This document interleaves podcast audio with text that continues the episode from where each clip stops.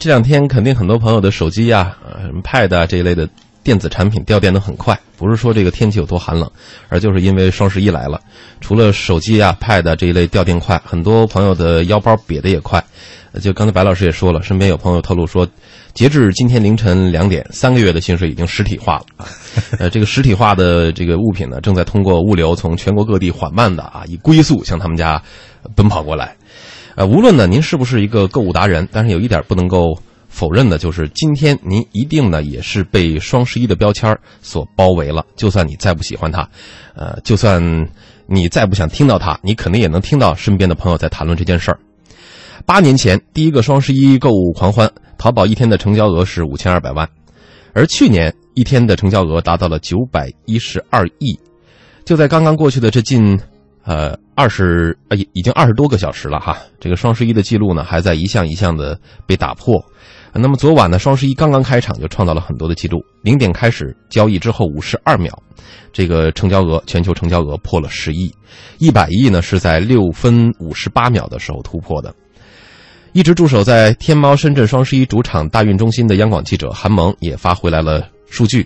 今天下午的三点十九分，天猫双十一成交额突破了九百一十二亿。为什么选择这个数字呢？这就是去年双十一一整天的成交总额。也就是说到今天下午的三点十九分，这个呃目标就已经达到了。现在这个数据有点老了哈，我们马上来连线记者韩萌，帮我们更新一下这个数据。韩萌你好，哎，主持人你好。嗯，你现在在哪儿呢？啊、我现在啊是在，其实从这个今天早上的凌晨零点开始，一直到现在，除了吃饭还简短的休息之外呢，我包括很多的记者呢，都在深圳的大运中心，也就是天猫今年双十一主场的这个媒体中心面前。嗯，呃，这个双十一的成交额好像已经突破一千万了啊！什么时候突破的？对然后这个成交额的数据变化上有什么规律？能不能给大家总结一下？哎，可以。那么今天下午最重要的一个节点节点呢，就是在今天下午的六点五十五分三十六秒的时候，呃，在这个时候呢，天猫今年双十一的它的这个总的成交额是突破了一千亿，进入到了千亿级的大关。那么现在的数字呢还在滚动。然后我来看一下，现在我面前的这个大屏幕上滚动的数字已经到达了一千零六十九亿多。呃，现在是目前的一个呃成交额的一个状态。其实我们可以现在回顾一下，就是呃从零点开始到现在全天的一个数据的情况。那么刚才那个主持人你也说了，在开场的时候五十二秒是突破了十亿，六分五十八秒的时候呢是突破了一百亿。嗯那么这个速度比去年的这个一百亿的突破要快了将近一倍。然后在两小时三十分钟的时候呢，是突破了五百亿，也就是说前五百亿的交易额仅仅是用了两个半小时的时间。那么之后呢，就是比较漫长了，就之后的话，我们会进入了有看起来有点漫长的这个十六个多小时的等待，才把又的这个五百亿。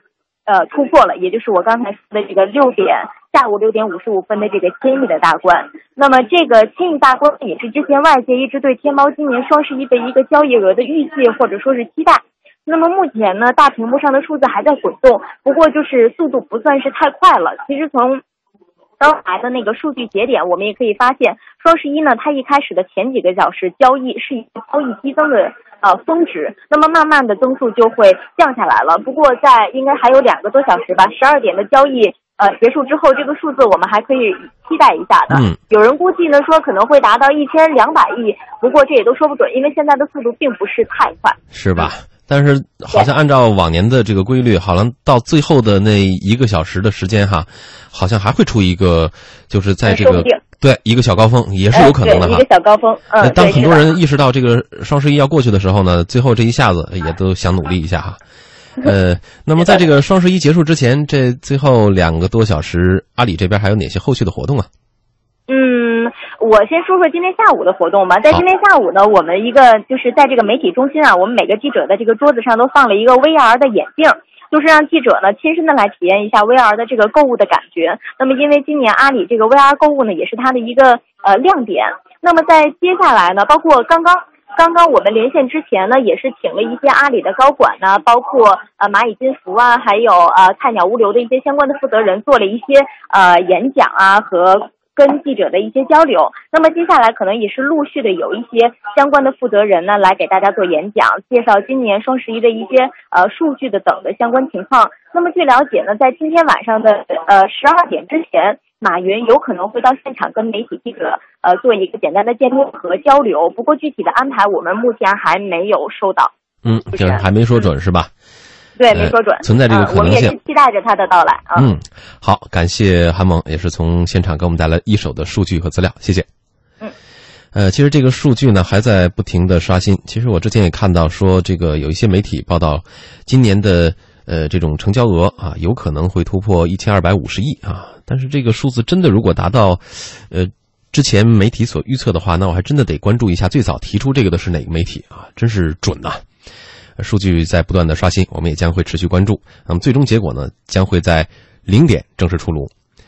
呃，那么今年的双十一，总体来看有什么样的特点？天猫公关总监蒋新杰也在第一时间做出了分析，他总结了四大特点，我们来听一下。呃，今年的双十一有四大特点，我们称之为全娱乐、全球化、全渠道和个性化。那么，首先是娱乐和互动是今年的一个比较大特点啊。这个大家通过投票来控制明星的下一步的行为和走向啊，这是互联网晚会区别于一般晚会的一个一个特征。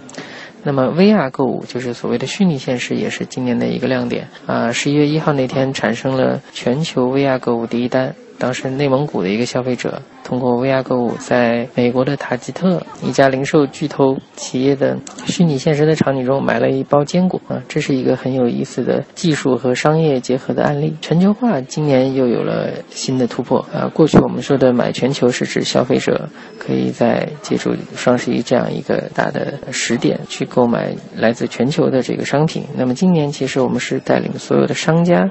走向全球，把他们的商品货通全球。在全渠道方面，我们今年有上百万家门店实现了线上线下打通，同时有十十万家门店实现了电子化。举个例子，比如说在线上下单之后，线下的门店呃可以在两小时之内把物品配送上门。那么同样的，呃，在线下店，如果你看中一款商品，也可以通过扫码支付的方式在线上购买。同时还有一个特点是个性化消费时代的来临。呃，我们通过大数据，呃，增强这种个性化的消费体验，会产生数以十亿计、百亿计的这种个性化的页面和资讯。所以对每个人来说，你感受到的是属于自己的双十一。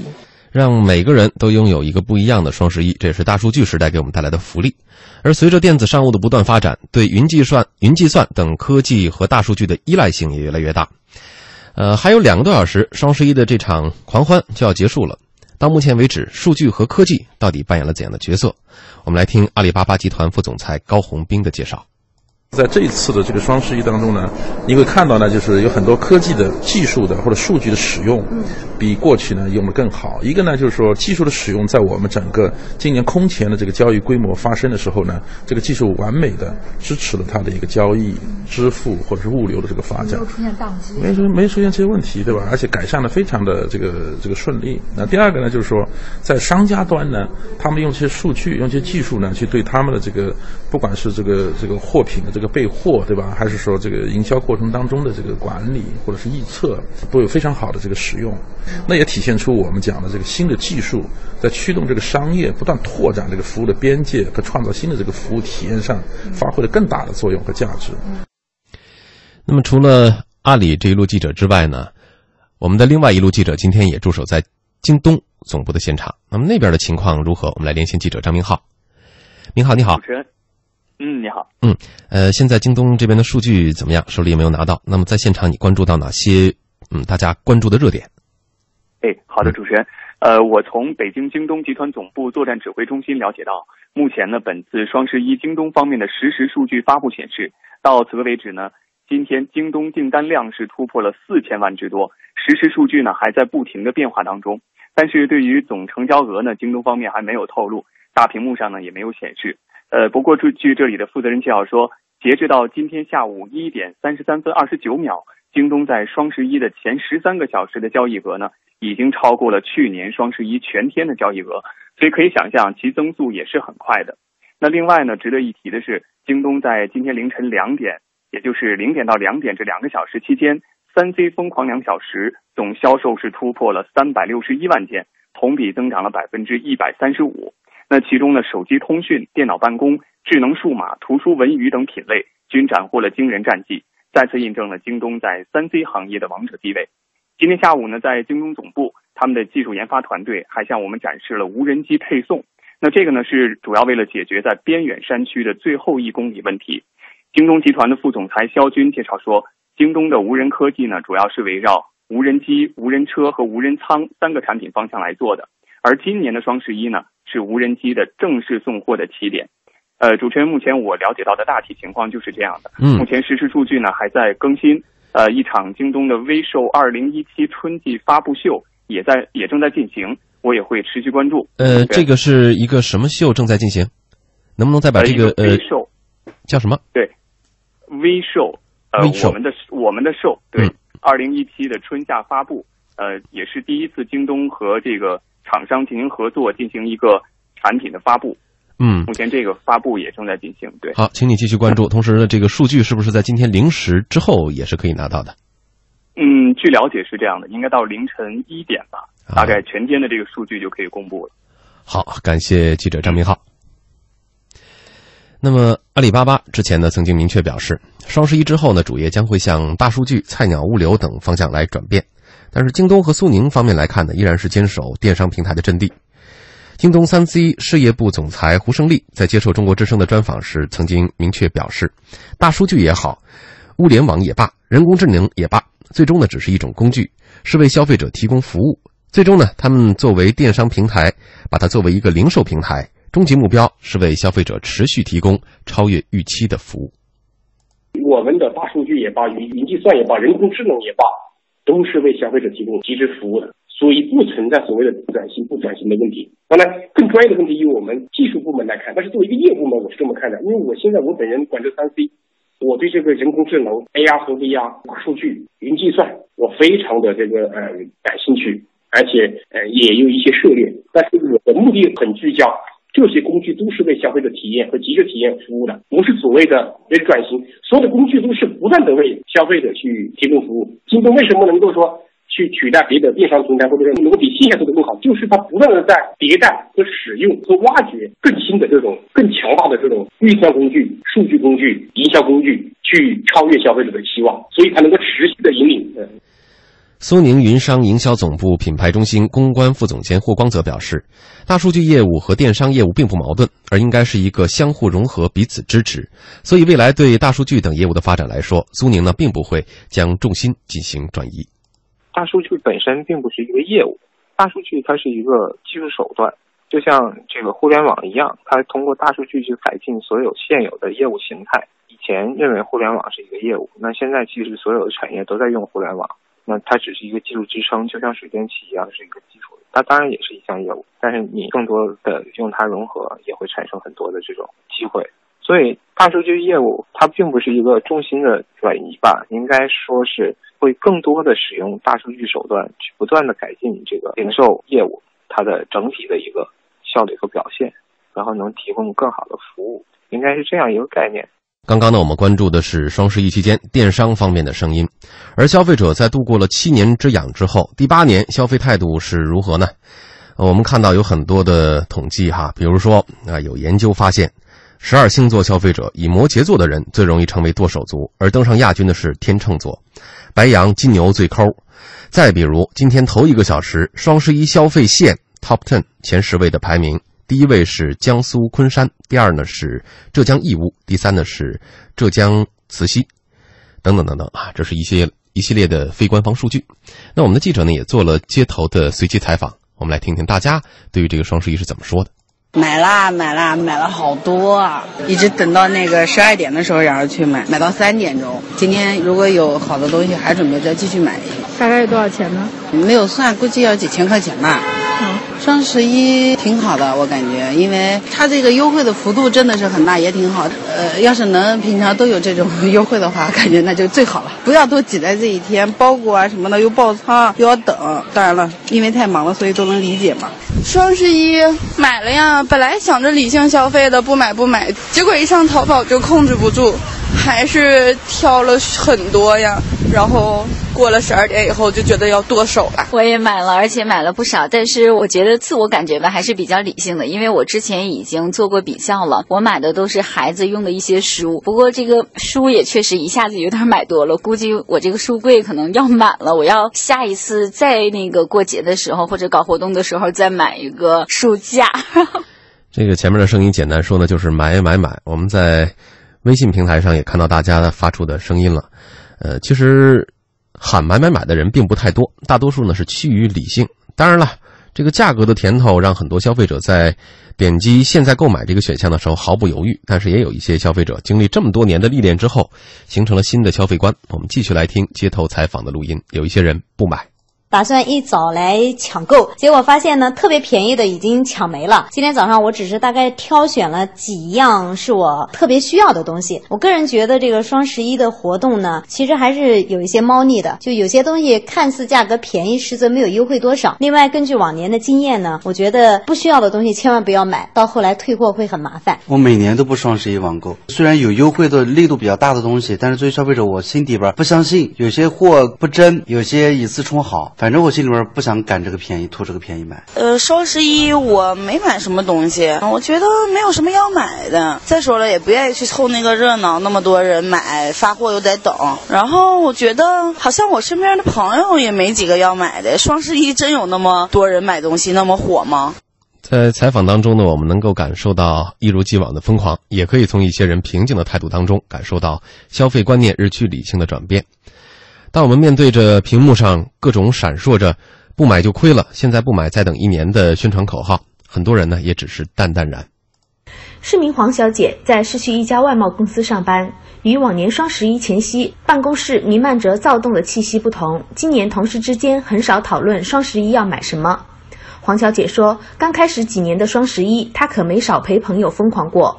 十二点。”过后要帮他拍一个什么东西，是一元抢购或者是啊几块钱抢购一个东大件的东西嘛，然后就会调闹钟，就打电话叫我要帮他，他就是就发动了周围的所有的亲朋好友帮他拍拍他想要的东西嘛，然后就有几个人有帮他拍到这样。不过朋友声势浩大抢来的便宜却都不是好货，一块钱拍下的儿童床垫质量差到不敢给孩子睡，自己掏运费又给退了回去。黄小姐自己也吃过几次亏，拍的鞋子遇到快递爆仓，半个月后才到货，却发现并不适宜，再折腾退回去，劳心费事。几年下来，她和朋友对双十一的热情已大大消退，淡定的放几件必需品在购物车里，抢不抢得到随缘。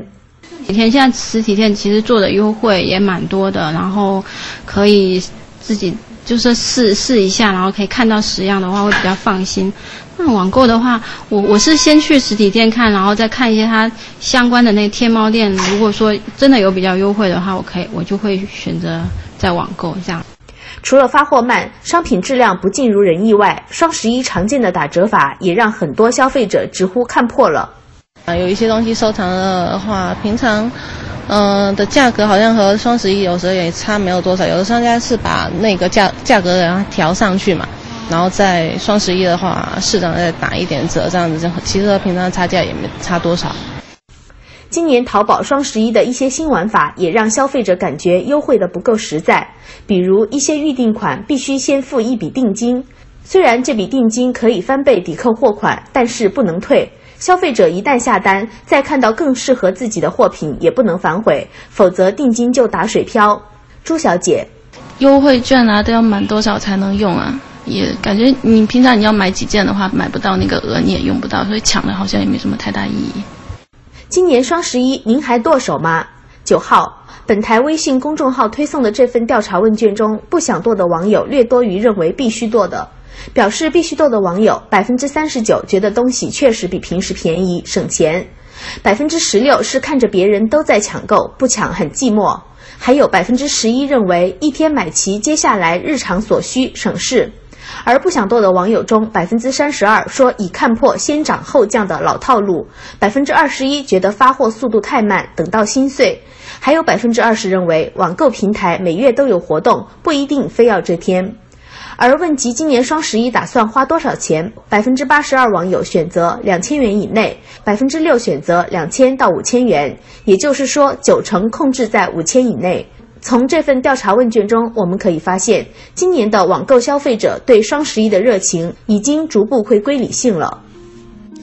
看到微博网友 Milk in Coffee，他说：“确实理性多了，网上的价格不见得就实惠。今天在实体店见到的比网上的还便宜。现在的生活呢，被网络捆绑了，处处网购，但是网络上的电商发展呢，有点儿，呃，不如人意。啊，就好比双十一，学生时代呢，我们可能没有意识到，没有感受到，每次呢，只能说剁手。”而不会考虑那钱是父母的血汗钱。现在呢，工作之后发现每一分都来之不易，理性消费才是我们成长的表现。你看，伴随着双十一的成长，很多人的心态也在逐渐成长。刚才有一位听众朋友说了啊，网上的价格呢不一定就得实惠，今天在实体店见到的比网上的还便宜。其实，在电子商务蓬勃发展的背景下，我们也应该关注一下实体的百货商店和零售业。前些年呢，我们在双十一提到他们，总会评论说啊，有一些。呃，扼腕叹息的感觉，或者是生不逢时的感觉。那么今年的情况是否还是如此呢？我们来听天津台记者王瑞的一篇报道。随着互联网时代的蓬勃发展，难道传统商业就真的没招了吗？是电子商务协会副秘书长鲁家汀认为，实体经济要逆袭，恰恰要借助电商的优势，主动融入互联网。实体经济也完全可以借用互联网的这种技术手段、商业模式，完全都可以。传统商业主动融入互联网，并不是简单的把商品放在网上，而是要把互联网思维和技术手段应用到管理经营上。每年的双十一，实体经济最恨的就是变成电商的试衣间。一到此时，售货员就会紧盯着试衣服的顾客，生怕他们试了衣服抄了货号，却到网上下单。可坐落在南门外大街的天津大悦城，却主动要求做电商的试衣间。他们联合近百家品牌，在店铺里推出了电商的线下试衣间活动。天津大悦城总经理助理王丽告诉记者，这次尝试不但没有造成顾客流失，反而带来销量上升。比如说像 Only World Modern 他们在天猫上有店，有很多的产品。我们把电商的这些产品全部陈列到比较明显的位置，他可以看到跟线上的是一样的。我们是希望通过这样的活动，让顾客他能够来到大悦城。亲身在店里能够看到，在线上他展示的那些到底是什么样的，它的手感是什么，材料是什么，我穿上以后的感觉是什么。在这样的时候，你试好了，如果你还愿意在线上买的话，你可以把卡号抄下来，回去自己下单。但是在这个过程当中，我们的服务人员就会给他介绍买这件衣服搭配哪个更好。然后有哪个是新品，可能更合适您？这样呢，能够带动它的连带销售。它能把一个简单的购物行为变成了一个全天的一个休闲行为。所以实际上这次活动以后，当天我们的客流是冲高的，销售额也有一个百分之十几的一个增长。这个试衣间活动在鲁家厅看来，就是互联网流量思维的运用。还是跟互联网是一样的，叫流量思维，始终有这种引爆点，能够把消费者引来。甚至我双十一的时候，我跟天猫啊，跟其他的一些这个电商平台，我进行合作，互相之间线上线下的这个交叉的这种引流。南开大学经济与社会发展研究院副院长白雪杰认为，在互联网加时代，电商与传统商业不能论个谁输谁赢，只有相互融合，才能互利共赢。互联网思维说白了，最主要的是一个共享。无论是对传统的商业，还是对这种互联网来讲，增加它和消费者的粘性都是非常非常重要的。这种大数据的分析，它其实是增加粘度的一种方式，因为你只有很清楚的知道你每一个消费者他的喜好、他的消费习惯，包括他的这种价格支付能力，那么你才能够真正的为他提供。他所需要的这种服务。当双十一啊这几个字儿首次映入眼帘的时候，很多人对于它的未来可能并不看好。一个满是草根味道的双十一单身 party 究竟可以跑出多远呢？孰料他真的就跑了起来啊！而且把很多已经提前啊，就是起先跑了上百年的传统模式，都远远的甩在了后面。可以肯定的是，发展呢。呃，可能在短期不会停歇，但是发展的速度可能会有回落。当然，我们都用的是可能，存在这种可能性。我们请出两位观察员老师，对于这个发展了八年的八岁了的双十一，呃，怎么看？未来会是一个什么样的态势？依然会保持现在这种高速的增长吗？张老师，呃，我觉得双十一的话，应该说越来越呃，应该会越来越淡化。啊，为什么这么说呢？其实我们想，二零零九年的时候，那个时候淘宝的用户呢，大概也就不到两个亿，一点七亿左右。那个时候来做双十一的话，其实更多的时候是关于电子商务的一种普及和消费者教育。啊，应该说这个任务已经早就完成了，啊，早就完成了。我觉得到二零一四年的时候，算是一个节点。就什么节点呢？因为在那一年的时候，国家工商总局规布了一个新，呃规定了一个新的政策，就是呃七天无理由退货啊，网购也是呃呃包含在这个里面的。还有呢，在那一年呢，也发生个事件，就是呃阿里巴巴把双十一注册为自己的商标。嗯啊，我们应该讲，就是目前的呃消费者教育这个阶段已经完成了，但是我们看到任何的事情都会有存在这种外部性啊，或者经济学角来就外部性。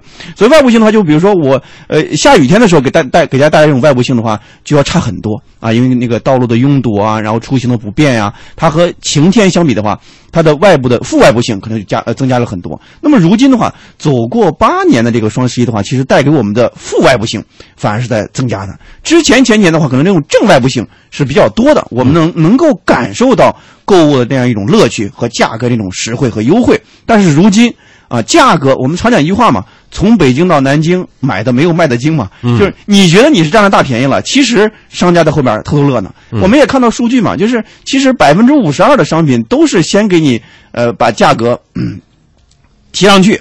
然后再给你打下来，你感觉你是赚了，其实这个产品你买一个产品，它的成本可能就几十块钱咱们微博网友们现在有很多都已经看清这一点了，在我们今天这个回复的这个众多内容当中啊，有很多也提到了这个，就原来关注一款商品它究竟涨了多少价，还做出了一个详细的分析。现在知道这一点的，知道商家玩这个猫腻的人越来越多了，但是商家不仅只有这一个猫腻，他有更多的方法可以来和您玩。对，所以你看前几天的时候，国家工商总局的副局长就约谈了十三家的呃主要的电商企业，就给他们提醒一个事儿，别的不说，就说一个事儿，你们在价格方面不能捣鬼啊，不能不能使坏。但现在来看啊，这个约谈啊，这个政策的约谈和喊话，我觉得它没有不会起到更大的作用。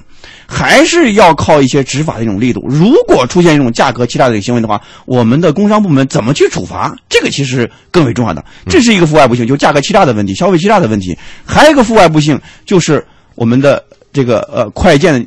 快件围城的一个问题，因为今年的话，可能呃快件的话大概是十亿件，去年大概是五亿件，就是我看到一个极端的新闻，去年双十一购物买的东西到今年还没有送到家 啊！这个当然这个案例很点，有点奇葩了啊，有很多有很多其他因素在里面。但是这种情况的发生呢，说明什么呢？说明双十一真的是不能够带给我们更多的快乐了啊！你双十一的话，可能对很多人来说是一种烦恼的一种新的开始啊！这种烦恼的话，带给你是什么呢？包括快递小哥，我们看产业链上每一个环节，其实快乐的和开心的并不多，就是它能够带给我们的快乐感已经在慢慢的减少了。而且我们看到，就是其实我们。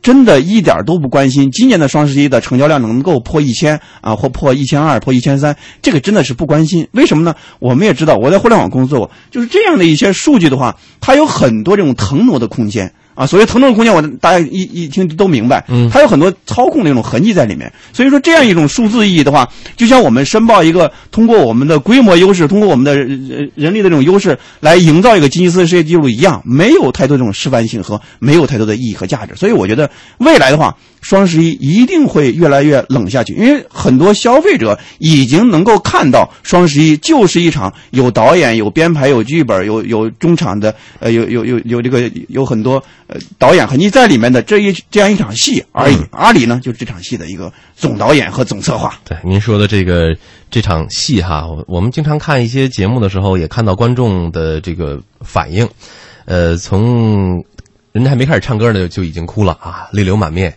呃，到真实在现场的情况呢，就是可能这首歌从头唱到尾，这个观众也没有哭过。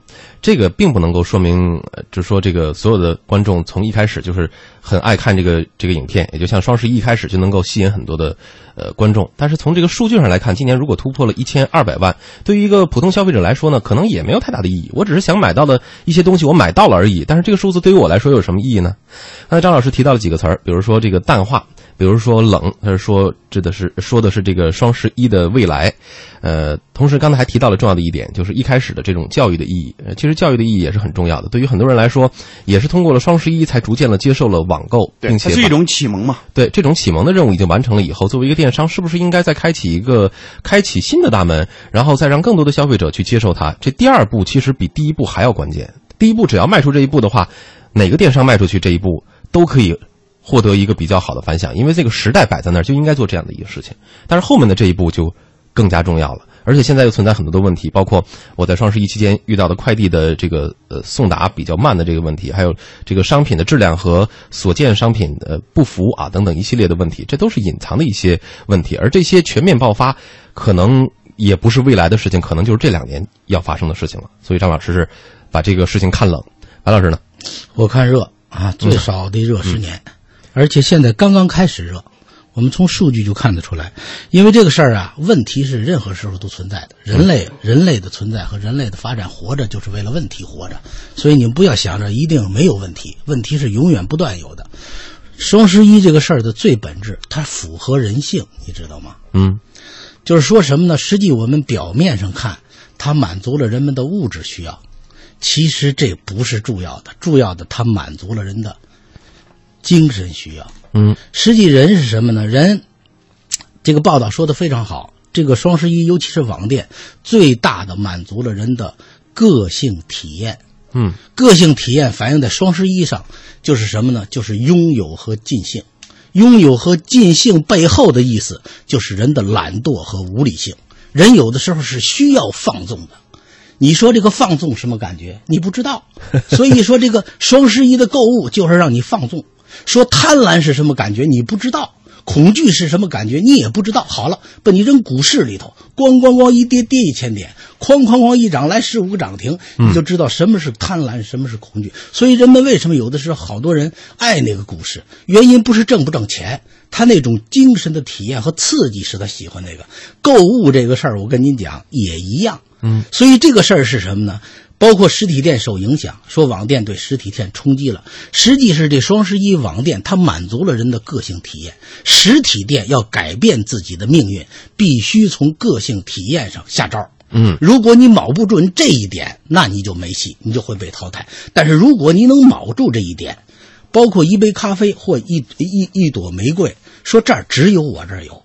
但是可能玫瑰有千千万万，但是当我拿当你拿到我这朵玫瑰的时候，你感到非常的幸福。那朵玫瑰两块钱，我这朵玫瑰两百甚至两千，你也愿意掏。说那杯咖啡，说您在哪儿不能喝，哪儿喝都是几块钱，就在我这儿喝，我敢跟你要一百块钱一杯，一百块钱喝这一杯，为什么呢？体验不一样。这种价值的体现，尤其是体现在双十一上，而且双十一购物还满足了一个人特别大的需要，就是我们虽然有钱了，我们富裕点了，但还不是很富裕。为什么要贪便宜呢？所以它带有极大的穷欢乐、穷开心的意味。嗯，加上放纵的需要和穷开心、穷欢乐的需要，是不是？你说我一个月就挣三千块钱。说我也要拥有，我要尽兴，我想让全世界，我好像拥有全世界一样。我又不能买那么多飞机票，全世界各地我都去。但是，哎，我通过双十一，我实现了。嗯，不管是女同志是吧，还是男同志，在这个过程当中，这个是重要的。所以就出现他这种现象，说去年买的，今年还没到呢。这个不重要，关键是，哎，我快乐了，我体验了这个精神感受。我觉得这是双十一最大的魅力，所以它才出现越来越多的人进入这个阵营，它的数字才连创新高。我想下一届还会有新高。至于到什么时候没意思，就是人们兜里很富裕了，非常讲究品味和品质了。我要买的是全世界我杨洋喜欢的那件衣服，不是说随便便宜我就买你的，不是，便宜已经不是我购买的。选择和第一考虑的对象了。我第一考虑的是品质和品味，那时候定制就火了。只有在那个时候，双十一可能才会淡化。目前人们还是穷了吧唧的，稍微有点钱的状态。大物质消费的时代刚刚来临的时候，它正是火的时候。呃，我不太同意白老师的观点哈。好，这第一刚才对刚才白老师说，就是他确实会有一种快乐感，因为什么呢？双十一它是一个典型的人造节，是打激素打出来这样一种节日，带给我们是一种瞬间那种购物那种狂欢。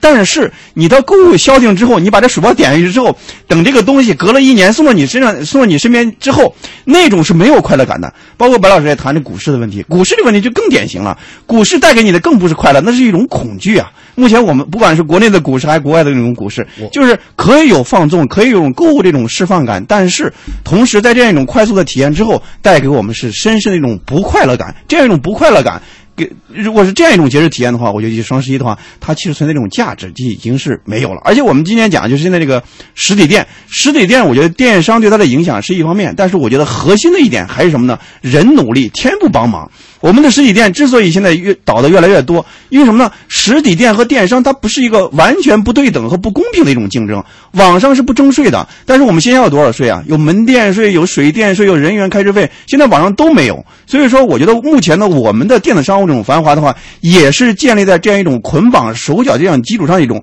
所谓这种泡沫化这种繁荣啊，是不可持续的。你看，在我们去日本的时候也做了一些调研，就日本的那种电商啊，它基本上形不成气候。为什么形不成气候呢？很重要的原因就是日本政府对于日本的电商是征征求一个征一个相对比较高的一种关税，而且线下实体店的话，它这种服务和体验做到这种极致，所以我服务的极致。同时呢，能够在税收上做出一些调节，能够让电商和实体店进行一个平等的竞争，这个是最重要的。你注意你的例子啊，你举的日本也好，其他国家电商发展也好，你举的都是发达经济体，人均收入在二两万美元以上，对，出现的电商不景气。你举一个人均八千美元以下的，你看看哪个国家电商不景气？对，它跟人力跟人力成本是直接相关的，因为你没有人给你做这个配送。我说的意思是什么呢？它跟人性有关系。为什么好多这个双十一购物的时候，杨洋，你看那报道，有的人买了之后手贱，恨不得回来抽自己，买的太多这，叫剁手族。但是哎，嗯但是他今年一这想抽自己一次，明年还想抽一次，为什么呀？他符合他的人性，你说他体验了，他爽，你知道吗？哎，两位老师他有用没用呢？这个第二个回合哈，其实我特别想说支持谁啊，但是我相信很多听众朋友也是觉得今天两位这个评论哈难分伯仲啊，这肯定有支持张老师，也有支持白老师的，咱们也不说呃哪一方今日获胜啊，呃，估计两位以后还有更多的机会在直播间里。啊、这个过招啊，到时候看看大家会不会各成一派啊，白派和张派。不过说到这个，刚才两位说的哈，跟白老师提的这个精神层面，我倒是做了一点小的思考。我觉得可能这个精神层面，可能最重要的一点还是一个，嗯，就是第一属性，就是我们现在在买东西时候的第一属性。如果说我们还是以价格作为第一属性，在衡量它的性价比的话，那么这个可能我们还是有理由相信这个双十一可以继续，呃，再火爆下去的。什么时候我们真的在第一属性都不考虑价格的时候，这个双十一它的温度自然就要降了。两位能不能支持这个？对，我觉得就是以价格为属性为第一选择这样一种消费行为，其实本身就蕴含着一定的非理性。嗯，好，感谢两位老师今天的精彩点评啊！时间关系，初级阶段就非理性很爽，高级阶段就进入到你那个品质阶段、理性阶段也很爽，只不过它是不同时期。对，就电商来讲，双十一来讲，我觉得最少还得十年，才能见到你们俩是期待那一那一幕。你知道昨天也是晚间由我来主持节目哈，呃，两位观察员是呃郭靖和朱旭老师。昨天晚上我们进行了一个预测，就是说这一次双十一会不会降温？呃，最后就变成了一个对于数字的预测了。两位老师说，应该还是能破一千万吧？啊，呃，一千亿吧？啊，做了做了这么一个预测，所以两位应该说都比较看好。呃，这个今年双十一的发展，但是我们仅限于看好今年，再往后发展到什么时候达到了它最高峰，开始出现了下滑，或者说再出现一些调整。这个我跟你讲太难了，因为它这个网购是什么呢？它让人它让人的懒惰达到了极致。你比如说，假如说啊，我想买一套书啊，比如说这书很多，比如说五百本吧，嗯，你如果去哪个书店买，你是不是得租一车呀？你是不是得去呀？你是不是得找俩搬工呀？不搬工的书店给你搬车上，你得拉回来吧？你说你多费周折。网店好了，你一点鼠标，人家给你送家里来了，甚至你让那个那个那个送送货那个给你摆哪儿，他给你摆哪儿。所以这个这个是什么？他他极极大的满足了你这个东西。至于它对实体经济有多大的影响，这我今天看上网上也议论，嗯，说你网购了，网购好你不出门了是吧？不出门你就不不坐车了，不坐车你就该吃饭的时候你也不在外边吃饭了，那整个影响实体经济是吧？但是我觉得不能那么看，就是说互联网它就是一个。